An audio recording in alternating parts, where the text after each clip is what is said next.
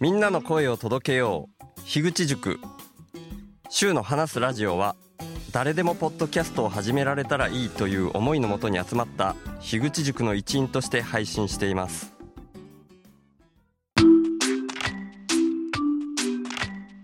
前回からの続き声ちっちゃくなってるじゃないですかいやでもさっき僕ちょっとヒロロさんのその席を立てないっていう話、はい途中で勘違いしてて、もうトイレ行きたかろうがなんだろうが全然席立てないのかなってイメージしちゃって、だかはらい途中で僕、頭に僕が他のことを思い浮かべちゃってるからって言ってたんですけど、うん。それ過去の僕の、もうトイレに行けなくて漏らしちゃったエピソードを思い出しちゃってて、そうなんですか。 こんなのあるんですか。 そう、そんなあって、その話してもいいです かあ、はい。せっかく思い出したんでっていうだけなんですけど、はい。だからね、これちょっとおしっこ漏らした話って最初にオチ言っちゃってるからあんま面白くないかもしれないですけど、はい。面白くない上にちょっと聞きたくない人はもうここでちょっと止めてっていう風に前置きしておきますけど、 はい、その飲み会とかじゃないんですよ。うーん。運転中におしっこしたくなくて、なかなか運こ転中に。う、そう、止められなくてみたいなことって結構ないですか、運転中あんまないですね。うん。うんああ、したくなることがない。うん。まあ、多分、しちゃいますね。あの、どこ止めてね。あ、そうそうそう。で、そのはい止められうる。場所がなかなか見つからないみたいなことがたまにないです。あ僕まあはいちょいちょいあるんですけど。っはていうのと、もともと生まれ持って僕おしっこが近いっていうのと、うんえっ、と、お酒飲んだらおしっこ近くなるじゃないですか。はい。はい。で、それでまだ一人で運転してたらよかったんですけど、うん。友達の元彼女っていうのを隣に乗せてるシチュエーションがあったんですよ。ああ、はい。なんていうんですかね。友達が彼女と別れましたと。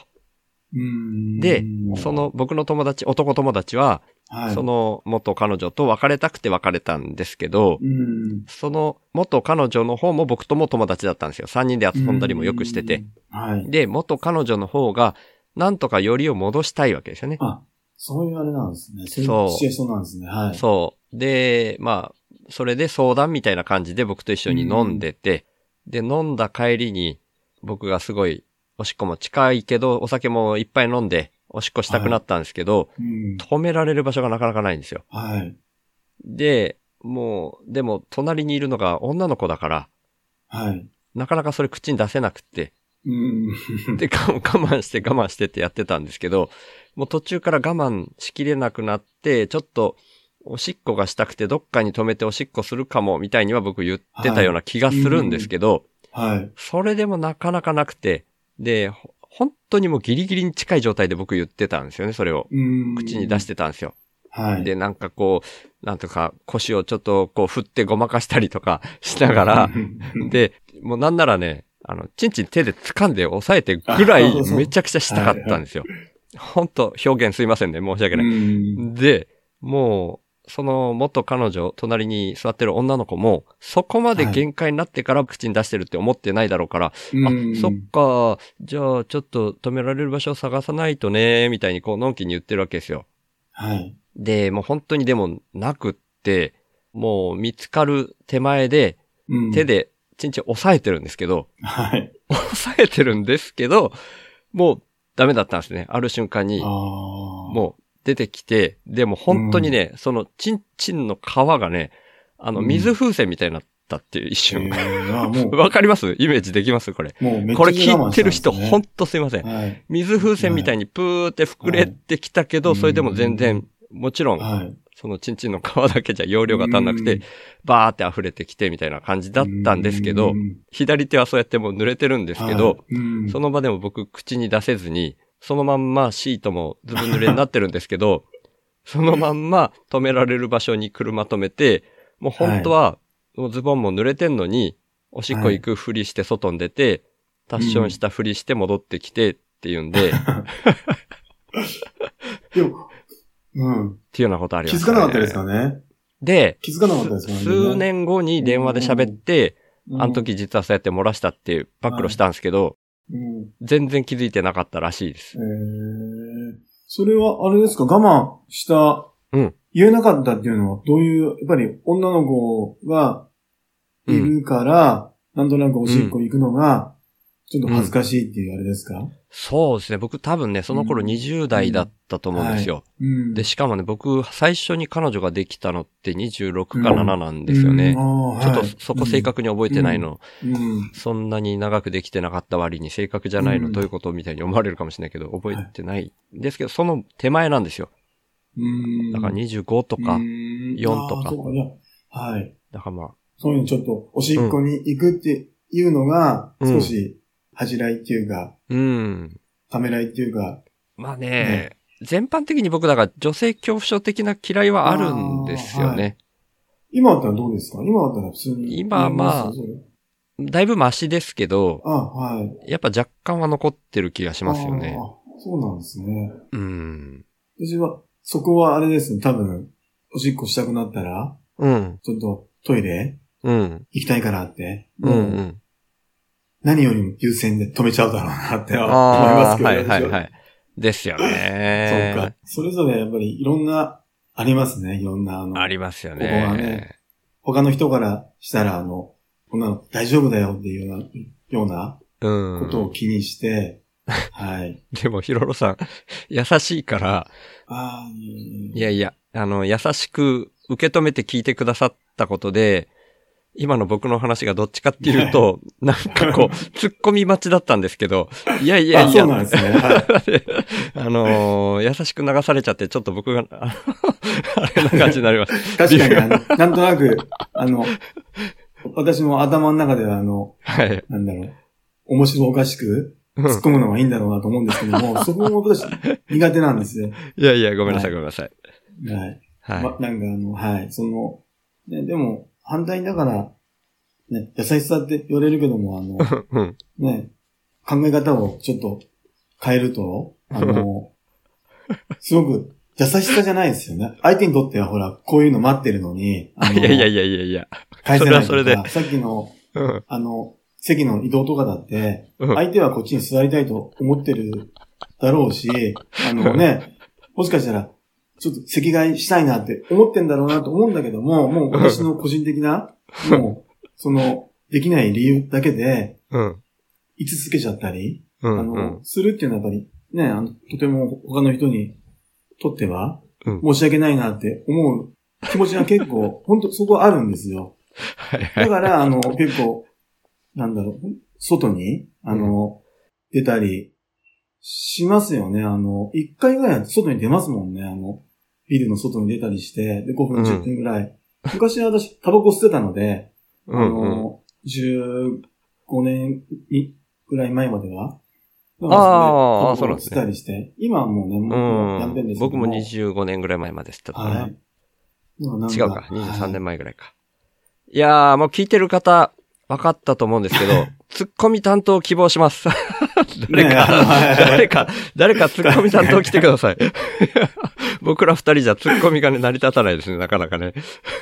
ね、確かにあの、はい。突っ込めるようなね。うんうん私ほんと突っ込み苦手なんですよ ね。うん。いや、僕ね、今、うんあの、ヒロロさんの今、こう、普通の話に流れ込んでいったことに対しても僕が突っ込めないなっていうのがあったから、それに対する突っ込み希望っていうのも兼ねて今言いました。はい。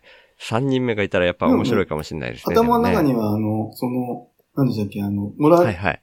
て困ったプレゼント何っていうのはどっかしらあるんで すよ。それ、話さないといけないなっていうのが、まだその申しが取れてなかったんですね。はい。でも、いや、もなうんかあの、僕もうそんな話すっかり忘れてました。あどういった話でこういう話になったかなっていうのちょっと覚えてないんですけど。いや、あのでも、そういうのがいい雑談らしいですよ。 うーんう。ん。でもね、あの、ほら、これもしも聞いてくれてる人がね、あの、ほら、はいでも飲み会とかは私別に嫌いじゃないので、あの、さ誘ってもらえれば、あの、ははい。い行けるときは行きますけども、うんただ、あの、10人、20人だとちょっと、うんまあ、苦手っていうか、あの、うんうん少し考えてることがあるっていうのを、なんとなく分かっちゃったかなってあ思うんですけあど。も、はい。うんうまあん。、まあまあでもね、そういう人。でも本当、この前の はいモさんと来た時も、はいモ。さんが私のところに来てくれた時、本当に嬉しかったんですよ。安心したっていうか。ああ、席移動してきてくれたほのらね。、モさんに、うん。まあ、あの時とほら、やっぱりモさんに会いに行ってるわけじゃないですか。うんモさんね。に会いに行ってるのに、うん。私、モさんと挨拶し、ペコってしか挨拶してないなと思って、なるほど。ね、なんか、ちょっと待ってよ。こっちも話したいし、うんそもそもほら、いつもありがとうございますとか、そういう挨拶も、うんまともにできてない状態で、もう1時間、1時間半いる時点で、すごくなんかあの、困ってたんですよ。あうあ、んなるほどちょっね。としたタイミングで、モさんが来てくれて、あの、うんヒロさんどうだね、あの、こんにちはとかってうんう言ってくん。れた時に、本当になんか、うあん。よかったっていうか、うんありがとうございますっていうか、うんうんうん。うん、思いましたね。まあねは、いキャラがありますからね。やっぱ移動するキャラの人がどんどん移動して、みたいまあそにうななんりですまよねすよね。う。うんん。なんか、居続けちゃったっていうかね、ば一つの場所にうんう居ん。続けちゃう、あれなんですけども。うんうんうん。いやー、ででも、も、はわい。かりますよ。僕も半分はそうなんでうんあ。相反するそう性です質が同居してるからうん、、そういうこともよくありますよ。目目的の人と全く喋れずに終わっちゃったな、みたいなの。結構ありますね。。何のために今日ね、その人が来るから来たのにみたいになったことありますね。いやいやう、んわかりますわかります。うんなんか、ここもね、なんか、うん。 ツッコミ担当欲しいですね。 あの、今 ねそう今の話でも、なんいか、やいやうんまあまうあんしか、あの、 ごめんなさいね。そうなんですよ本当。本当ねうん。突っ込める人ってすごいですね。いや、これはこれでいいんじゃないですかう。んもうなんかこう、うんいても立ってもいられない人が現れてくれるかもしれないなっていうのがね、。これね、僕最近感じてるんですけど、YouTube のはい。はい無料プランだと CM 入るのわかります YouTube、そうです。はい、入れますね。あの、うん。普通の、あれですよね。普通の、見てて。うん。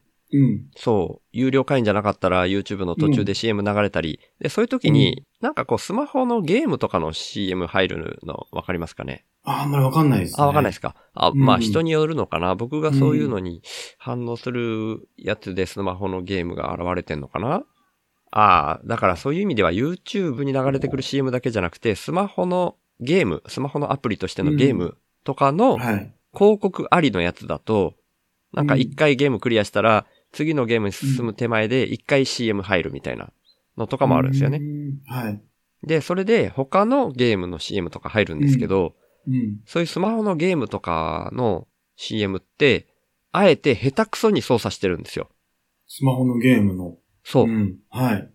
で、なんかこううん見てると、イライラするんですよね。なんでそんな間抜けな動きしてんのこっち動けばいいのにみたいな。はい。うん。そんな感じをね、わざとうんかき立てるようにそうしてるって感じてるんですよ、僕。うんで、そんな、そんな動き、こまあ、ああー、もうそっち行った、みたいに思わせて、そのゲームをダウンロードさせる、みたいな。うん。そんな作戦かな、みたいな。うん気がしててあーそうすると、あの、イライラしてっていうか、あの、そうそうそう。はいはい。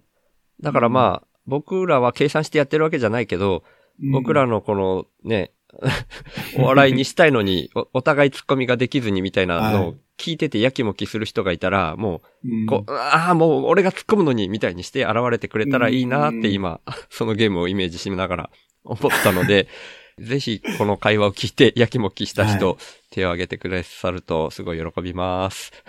ね、あの、本当突っ込めないですね。だからね、あのはいうんまあ僕も突っ込める時もあるんですけどね、ヒロロさんいい人すぎてちょっと突っ込むと悪いかなって思っちゃって。なんだろうなシュウさんはでも本当、はいはないん。だろう、話すのもあれだし、ツッコミもうん。 元気にできる人なんだなっていうのは、私聞いてて思いますけどね。は 本当ですか。い。うん、うん。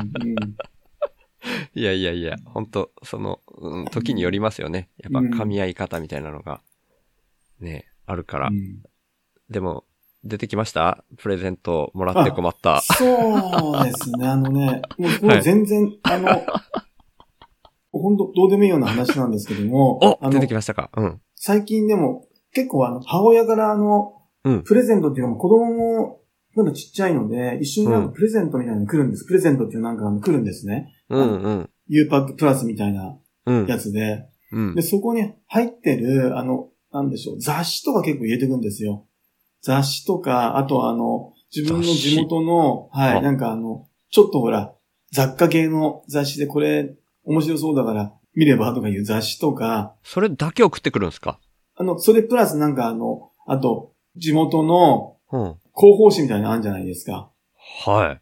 広報誌とかそういうのに入れてくるんですね。で、それはあの、私ほうんら、自分の親だから、なんとなく意味はわかるんですよ。こういうちょっとほら、あの、生活、例えば育児のこと書いてるよとか、そういうの読んでほしいんだなとか、ああ。あ、と、その広報でこんなことをや、こっちでは地元であるんだよとかっていうのが、はいまあ、母親も好きだし、私も意外とそういうの好きなので、であもちょ、ちょっと待ってくださいね。メインがその雑誌なんですね。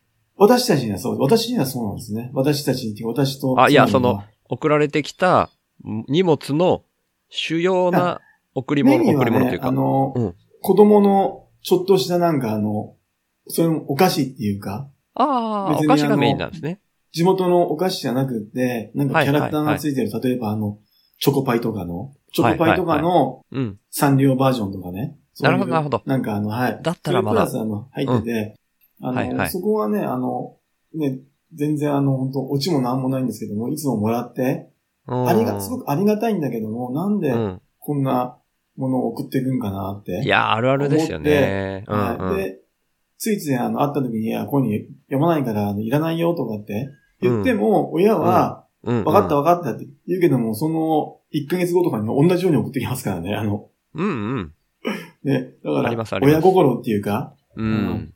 なかなかあの、こっちが思っても、親っていうのはほら、うん。自分がこういうのは喜ぶんだとかね、あの、子供のためにとか、あの孫のためにって思うと、うん、あの、うんこっちは何言ってもうん。うん。分からないもんだなっていうのが、ですそんね。な話なんですけども、はい。ああ、思い出した。僕もそうですね。いやー、ありますね、それあります確かにありまうすかちも母親同じような感じでしたね。あのです。絶対これ着れないよっていうような柄の T シャツ送ってきたりとかするんですよね。あーうんはいはい。わかります。親ってそういうもんなんですかね。そういうもんですよね。ねそうかもしんい。ない。私もまだわかんないけど、自分がそういう立場になった時に、うん。ね、多分同じことするんだろうなって、 あの、ね、多分同じことするんでしょうね。いやー、したくないなーもう僕はいあはのするかもしれないけど、もう極力しないように今から気をつけます。だからなんか、冗談であの、はい。妻とあの、その荷物が送られてくると、うもう、ん。開けるのは怖いなって言って、 うんで、開けたらやっぱりって、うんあ。の、うん。ねえ、女の、わざわざほら、480円の雑誌を、あうんの、550円ぐらいの、なんか、なんとか U パックプラスとかで送ってくるので、うん。うん。郵送代がもったいないなとか思ったり、うん別に、今じゃなくったって、うん。会った時にほら、1ヶ月、2ヶ月に1回ぐらいは会うので、はいはいはい。その時に別にね、くれればいいもんを、ただ、うん。でもその反面ほら、親心なんだろうなっていうのはもう重々わかるじゃないですか。うん、わかりますね。うん。でも、あの、何度もこういうのいらないからって言ってんのに、うん送られてきちゃうと、うんなんか、うん、なんでわかんないんだろうな、っていう のは、やっぱり、この年になっても、思って、うん。でもなんか、思った後に、うん。うん、こんな風に思えるのもね、うん。やっぱり親が、元気、元気でっていうか親がいて、うん。うん。ねうん。送ってくれるからなんだろうなっていう風なうん気持ちもね、うん。あるんですけどね。だからそこはですね。ね、いなくなったらね、そんなのもう送ってこないですもんね。うん。ほんとそうですね。いや、偶然なんですけど、僕もねう、ん昨日、 はほん。と何ヶ月かぶりに母親と喋ったんですよう。ん。みたいなね。あなんかそうな全んですね然こう、お笑い的な話にならなくて申し訳ないんですけど、はい。ほんとね、ちょっとぶっちゃけ話で申し訳ないですけど、僕うのん、要は、状況が、僕はもう割り切ってるんですけどね。はい。 1年前に、神さんと別居が始まってっていうところで、うんまはあい僕らの親世代からしたら、やっぱめちゃくちゃ、なんかこう、深刻になっちゃうというか、うん。まあわかりますなんとなく。そうですね。うんうんで、っていうのもあるし、これはまあ、それとは関係なくですけど、僕がわらじ履いてたりとか、はい。あるでしょ。あと、はい物を大事にっていうのもあるけど、はい要するにお金を使わないために、靴下とかを履いてた時期。だから僕ね、その、母親から言われすぎてめんどくさくて、靴下履かなくしてわらじ履くようにしたっていうのもあるんですけど、例えば、ば靴下が破れてたりしたら、うん破れてても僕は履くんですけど、うん。それがこうもう気になってしょうがないみたいな。うん。まあだから言葉は悪いけど、う要するになんかこう、肝心みたいな格好してちゃダメだとあーかはい。うん。言うんですよ、そういうことをね。うん。なんですけど、だから親としては僕のことが未だに心配、うん。でしょうがないとまあそううん。でも僕からしてみたら、うん親の方が心配なわけですよね、うもんうん年取ってるし、体もすごい弱ってきてるしっていうんで、まあそれでも何ヶ月も電話かけない僕がちょっと悪いんですけど、うん、はい。ちょっとね、風の噂で、僕の母親が、 風の噂で聞くのもどうかな、もう本当ダメなんですけど、はい。だいぶこう体が弱ってるっていうのを聞いて、あーあい、いかんなと思って電話したんですね。うーんだから僕からしたら、もう、そんなね、格好がどうとか、靴下が破れてるとか、そんなことはね、健康でありさえすればどうでもいいじゃんって思うんですよ。うーそんなことより、身なりがきちんとしてようが、はい。なんかね、世間からどう見られてようが、健康じゃないっていうような体がね、悪くなってる方が心配っていうことなんだよっていうことをね、うんお互いすれ違いながら全然噛み合わないまんま喋ってるみたいな。うん。うん 親は身なりのことが心配。僕は体のことが心配。はい。ことがあってね。うん。ちょっとヒロロさんの話とはだいぶずれたかもしれないですいけやど。いや、あの、でも、そうですよね、本当うん。ね親って、いつまで経ってもね、うんうあん。の、本当子供が一番っていうか、子供が一番心配にね、うんしてるんだけども、作詞さんもえおっしゃってましたけど、あの、こっちからしたらね、子供からしたらね、うあん。の、いや、そっちの方が心配だよっていうのはね、うんそこはもうめちゃくちゃわかりますね、私もう。ん。はいそんなことばっかですけどね。ねえ。ですよねで。もね、確かにでも、ね、シュウさんのね、やっぱりこの生き方っていうか、はあ、はあ、ほら、ポッドキャスト聞いてますお母さん。いやー、聞いてないと思いますね。あ聞いてないですね。あ、そう聞かれたらそちょっと困る な困るっていうか、もっと心配しただろうなと思って。うかあ、なんか、うん。聞いてないかったりするとね、やっぱ心配かもしれないですよね。あの、大丈夫なのかってね。あの、ほいやら、うん。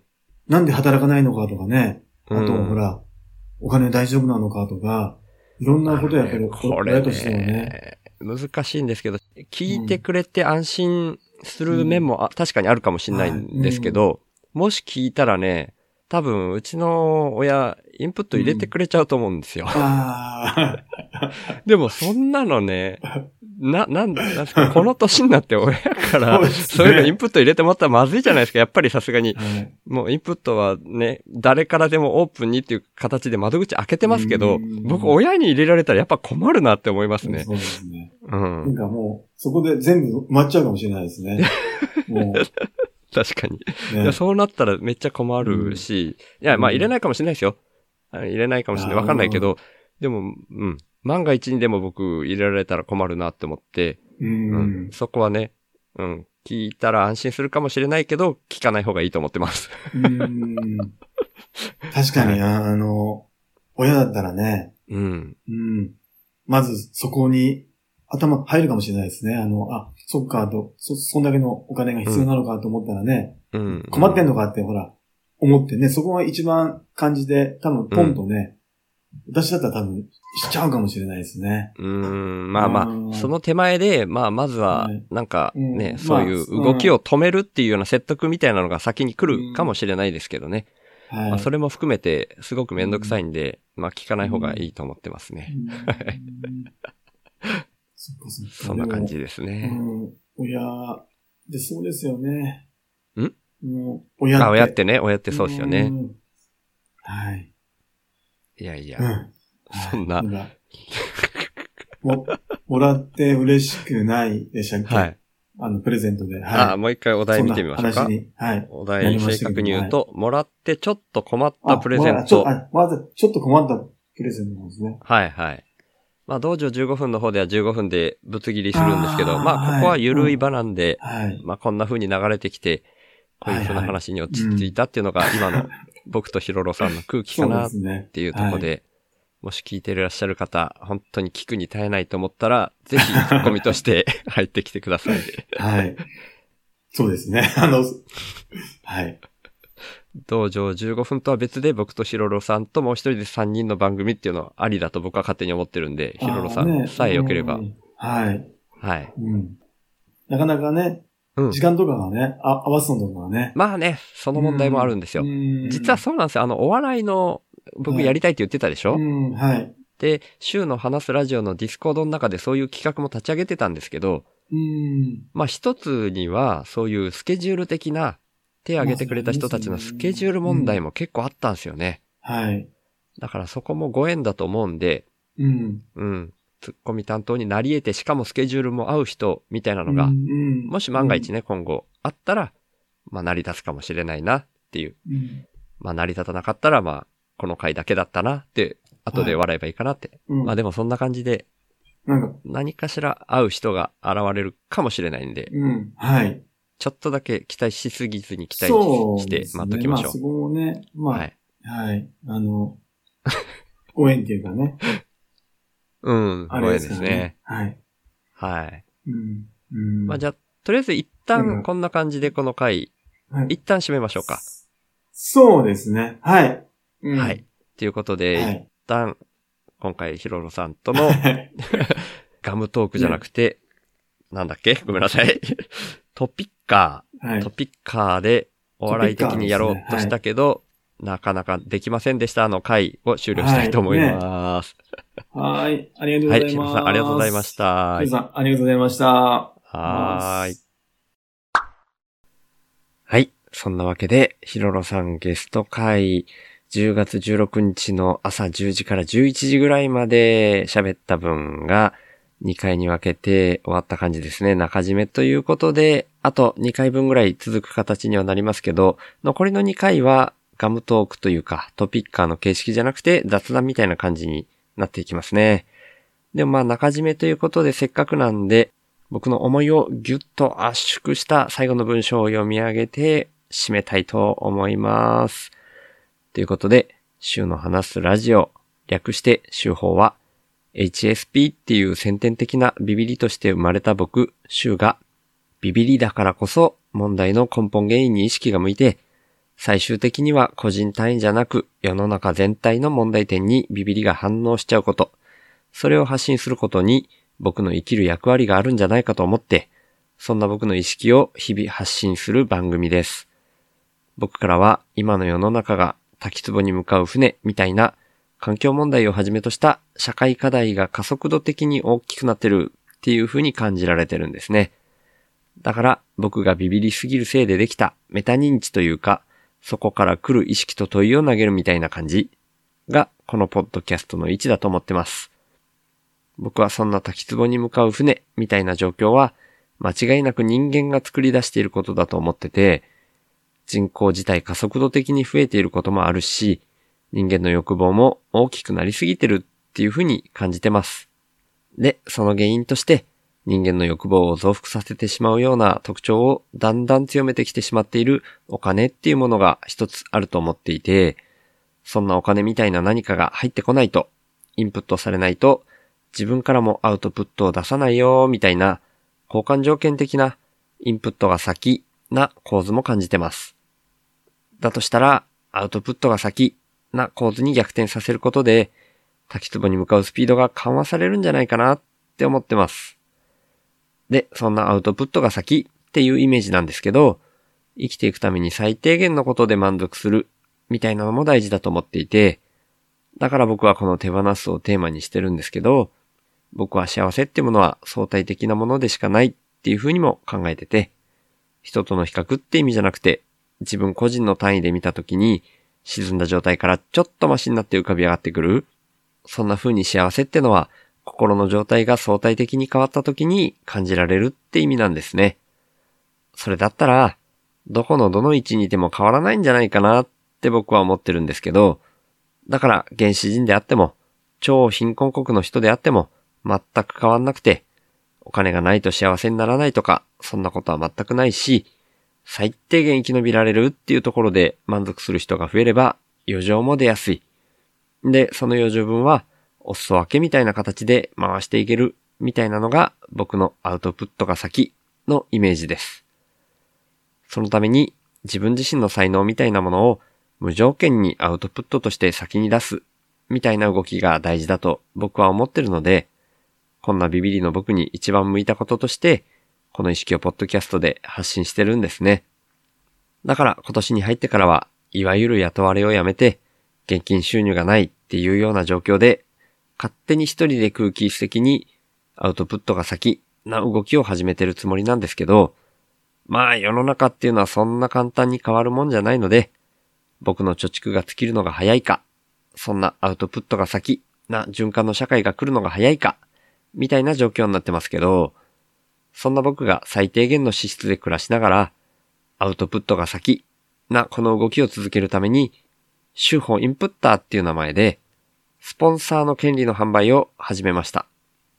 1ヶ月に100円以上の定期購入の形式ですけど、手法インプッターになってくれた方は、初回は手法内で僕が宣伝させていただいた上で、公式サイト内に掲載します。加えて1ヶ月に数回程度ですが、番組の最後にラジオネームの読み上げをさせていただきます。僕は数年前から、なるべくお金を使わない生活を徐々に徐々に進めてきたんですけど、今の僕の1ヶ月の支出額は約5万円です。それに対して今は35人の方から、週報インプッターとして、毎月サブスクでいただいている形になってまして、その合計月額は6901円になってます。皆さん本当にいつもありがとうございます。そんな週報インプッターの入り口は概要欄にありますので、もし本当に心から購入したいっていうふうに思われる方がいらっしゃいましたら、ぜひよろしくお願いします。ただ僕としては、そんなアウトプットが先で循環する社会が来ることの方が大事だと思ってますので、これももしよかったら、週の話すラジオを SNS 等で投稿とか、拡散とか、あとはポッドキャストで喋ったりとか、そんな風にしていただけたらなーって思ってるんですけど、週の話すラジオを聞いた方が、自分なりの深いレイヤーからメタ認知して、自分の生き方を見直す、みたいな機会が少しでも増えたら、僕にとってそれが一番嬉しいです。ということで、週の話すラジオをいつも聞いてくださってる方、今日初めて来てくださった方、本当に感謝してます。ありがとうございます。ではまた。